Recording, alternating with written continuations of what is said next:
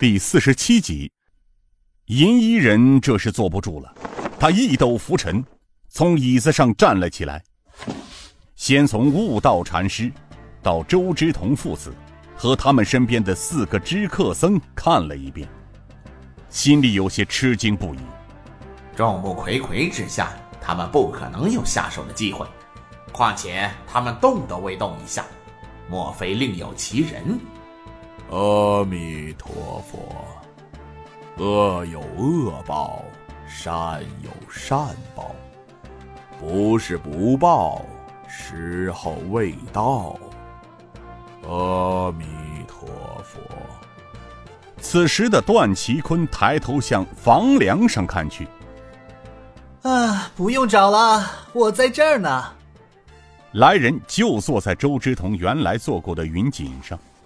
他正在悠闲的喝着茶水，整个大殿上的人都大吃一惊，全部的眼睛都看着这位奇装异服的年轻人，不敢相信他是什么时候来的，在自己身边忽然多了一个大活人都没有发觉，何况还有两位一代宗师在场。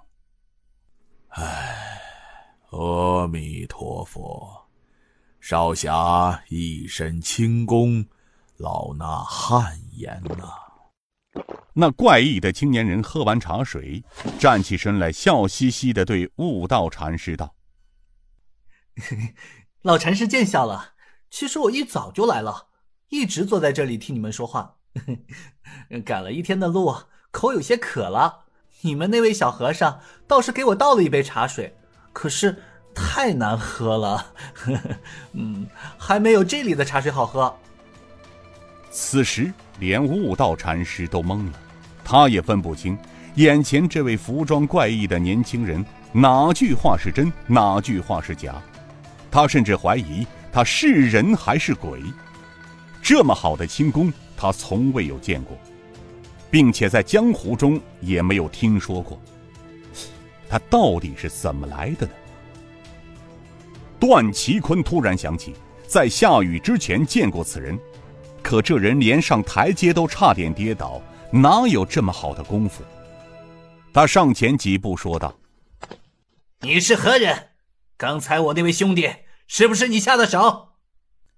怪异的年轻人转过身，看着段奇坤笑道：“哈，你叫段奇坤，我认得你。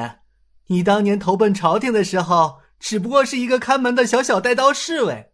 还有你，你叫刘延昌。”很小的时候就进了宫，洪武六年，你只不过是马皇后的小小太监总管。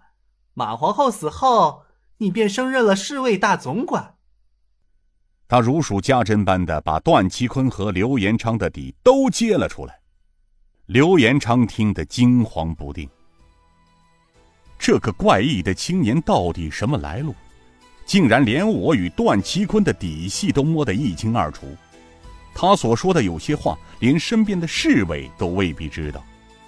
段祺坤眼瞪得比牛眼还大，他按耐不住的问道：“老子问你的话，你没听到吗？”那青年笑道：“是我出的手，因为本人听不惯一个狐假虎威的奴才说话。刚才这位哥哥说的对，他就是一条看家狗，所以用不着这位哥哥出手。”我赏了他两粒花生米，没想到他也太脓包了。段其坤怒声问道：“你究竟姓什么？叫什么？从哪里来？”怪异青年说道：“你问那么多干什么？我可以告诉你，第一，本人不想告诉你，因为啊，你跟他们一样，也是一条狗，只不过你稍微比他们大一点。但说白了。”都是狗。这怪异青年连说他几个“狗”字，彻底的把他给激怒了。说实话，他这一辈子就没人这样侮辱过他，更何况是一个名不见经传的毛头小子。这时的段祺坤失去了理智。此时，悟道禅师为这位怪异的年轻人担心起来，因为段祺坤是他的徒弟。一身武艺非同小可，担心这青年人是初生牛犊不怕虎。而周之同此时也有些感同身受，他见段其坤被激怒了，这如果真的动起手来，恐怕年轻人有失。毕竟这年轻人是在帮他父子俩。于是他急忙上前道：“小兄弟，你犯不上为老夫与他们东厂的人发生争斗。你是个局外人，用不着趟这趟浑水。眼下雨停了，快回家去吧。”啊！